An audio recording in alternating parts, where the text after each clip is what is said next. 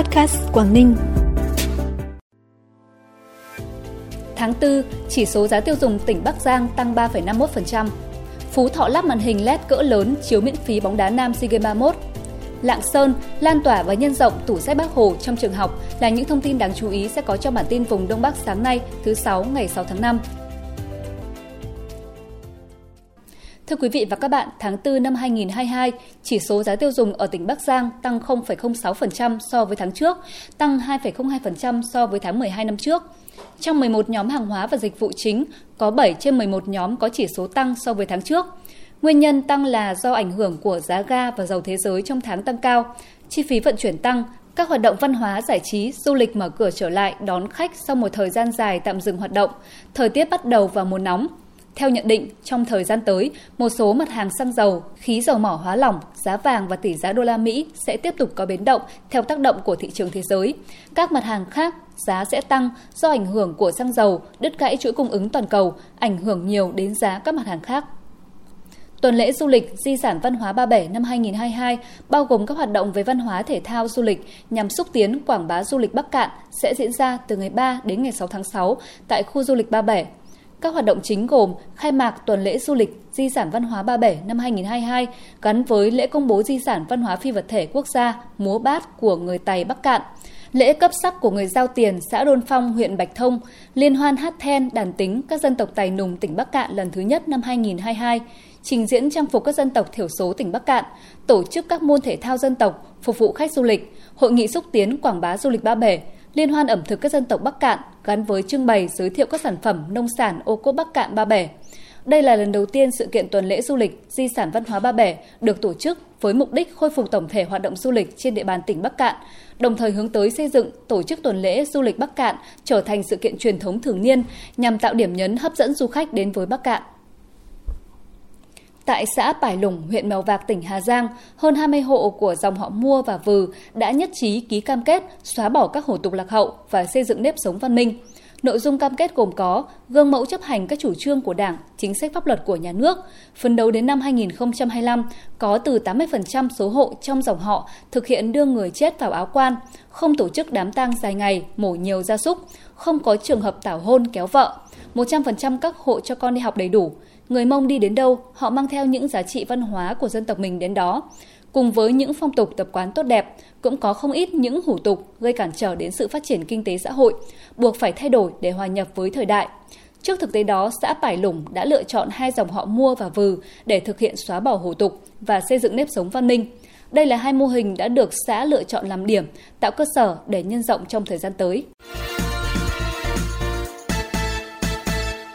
Để phục vụ công tác tuyên truyền quảng bá hình ảnh, cổ động cho SEA Games 31, nhiều tuyến phố của thành phố Hải Dương những ngày này được trang hoàng, bố trí các loại áp phích, pano, băng rôn với sắc màu bắt mắt, đa dạng về kích thước mẫu mã. Không chỉ tại tuyến phố trung tâm, nhiều tấm pano áp phích cỡ lớn cũng được đặt tại các điểm cửa ngõ ra vào thành phố, tạo nên không khí háo hức phấn khởi. Các tuyến phố cũng được chỉnh trang gọn gàng sạch đẹp, trong khi đó, Trung tâm Văn hóa xứ Đông, nơi sẽ diễn ra nhiều hoạt động văn hóa trong tuần lễ văn hóa thể thao và du lịch chào mừng SEA Games 31 tại Hải Dương, cũng được trang hoàng nhiều pano tuyên truyền về SEA Games 31. Hải Dương là một trong 11 tỉnh thành phố được lựa chọn làm địa điểm tổ chức các môn thi đấu. Cụ thể, môn bóng bàn được tổ chức tại nhà thi đấu thể dục thể thao tỉnh Hải Dương từ ngày 13 đến ngày 20 tháng 5 tại tỉnh Phú Thọ để đáp ứng nhu cầu xem và cổ vũ cho các đội tuyển, đặc biệt là U23 Việt Nam thi đấu trong chương trình SEA Games 31 tại tỉnh và tạo không gian tập trung cho người hâm mộ không có điều kiện vào sân xem trực tiếp. Ban tổ chức môn bóng đá nam SEA Games 31 tại tỉnh Phú Thọ đã dựng màn hình LED với diện tích 60 m2 tại quảng trường Hùng Vương, thành phố Việt Trì để tường thuật trực tiếp các trận đấu. Còn tại tỉnh Quảng Ninh, ngày 5 tháng 5, Công an tỉnh Quảng Ninh đã tổ chức lễ xuất quân triển khai các phương án đảm bảo an ninh trật tự SEA Games 31. Tại lễ xuất quân, lãnh đạo Công an tỉnh Quảng Ninh đã triển khai các phương án đảm bảo an ninh trật tự đến từng địa điểm tổ chức các hoạt động SEA Games 31 tại Quảng Ninh. Nổi bật là việc triển khai thành lập các tổ công tác đảm bảo an ninh trật tự tại từng địa điểm thi đấu.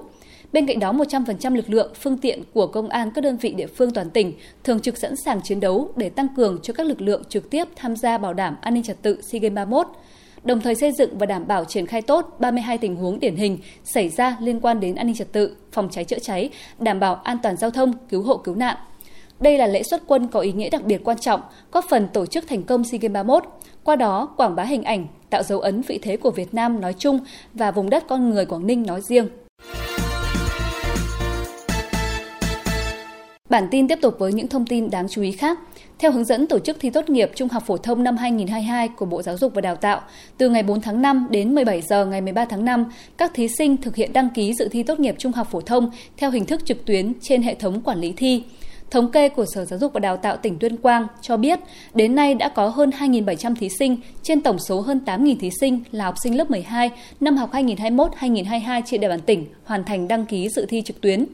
Để thuận lợi cho các thí sinh thực hiện tốt việc đăng ký dự thi, Sở Giáo dục và Đào tạo Tuyên Quang đã chỉ đạo các đơn vị chuẩn bị chu đáo các điều kiện về cơ sở vật chất, trang thiết bị cần thiết cho việc đăng ký dự thi, như nơi đón tiếp thí sinh, máy ảnh, máy vi tính, phiếu đăng ký dự thi, phiếu đăng ký xét công nhận tốt nghiệp trung học phổ thông, túi hồ sơ và cấp tài khoản kèm mật khẩu cho 100% thí sinh đang học lớp 12 năm học 2021-2022.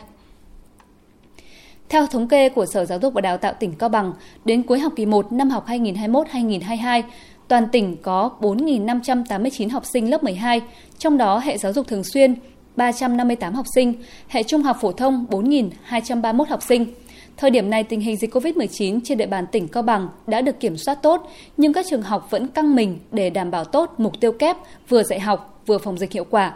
Nhiều trường cùng lúc duy trì cả ba hình thức dạy học trực tiếp, trực tuyến, trực tiếp kết hợp trực tuyến, nhưng tất cả đều nỗ lực để hoàn thành chương trình chính khóa lớp 12 đạt chất lượng, vừa xây dựng các kịch bản ôn thi. Bên cạnh đó, trên cơ sở đề thi tham khảo kỳ thi tốt nghiệp trung học phổ thông năm 2022 đã được Bộ Giáo dục và Đào tạo công bố và bản gợi ý phân tích cấu trúc, nội dung đề thi của Sở Giáo dục và Đào tạo – các đơn vị trường học trên địa bàn tỉnh tăng cường kiểm tra thực hiện việc ôn tập, có giải pháp kiểm tra, giả soát chất lượng học sinh để điều chỉnh kế hoạch, nội dung ôn tập phù hợp, sử dụng hiệu quả ngân hàng câu hỏi đề thi tốt nghiệp trung học phổ thông từ năm 2017 đến năm 2021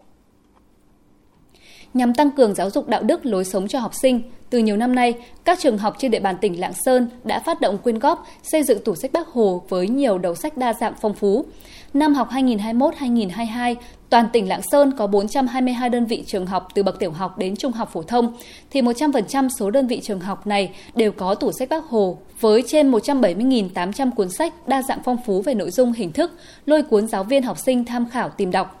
Để tủ sách Bác Hồ được nhân rộng và lan tỏa, các trường đã chủ động trích kinh phí hoặc vận động quyên góp những đầu sách về Bác bổ sung vào tủ sách Bác Hồ, đồng thời duy trì ngày đọc sách cho học sinh. Cùng với đó, 100% các trường phổ thông duy trì đưa tài liệu Bác Hồ và những bài học về đạo đức, lối sống dành cho học sinh vào giảng dạy cho học sinh từ lớp 2 đến lớp 12. Bên cạnh đó, thường xuyên lồng ghép trong các môn học đạo đức, giáo dục công dân, lịch sử văn học, tổ chức lồng ghép trong các hoạt động ngoại khóa, Tủ sách hoạt động hiệu quả không chỉ góp phần phát triển văn hóa đọc mà còn đẩy mạnh phong trào thi đua thực hiện tốt năm điều Bác Hồ dạy trong trường học. Phần cuối bản tin là thông tin thời tiết. Trung tâm Dự báo Khí tượng Thủy văn Quốc gia cho biết, trong ngày hôm nay các tỉnh khu vực Đông Bắc Bộ có mưa rào và rông vài nơi, trưa chiều giảm mây trời nắng. Riêng khu vực vùng núi chiều tối có mưa rào rải rác và có nơi có rông, gió nhẹ. Nhiệt độ thấp nhất từ 20 đến 23 độ, có nơi dưới 19 độ. Nhiệt độ cao nhất từ 28 đến 31 độ. Trân trọng cảm ơn quý vị và các bạn đã dành thời gian quan tâm. Xin kính chào tạm biệt và hẹn gặp lại.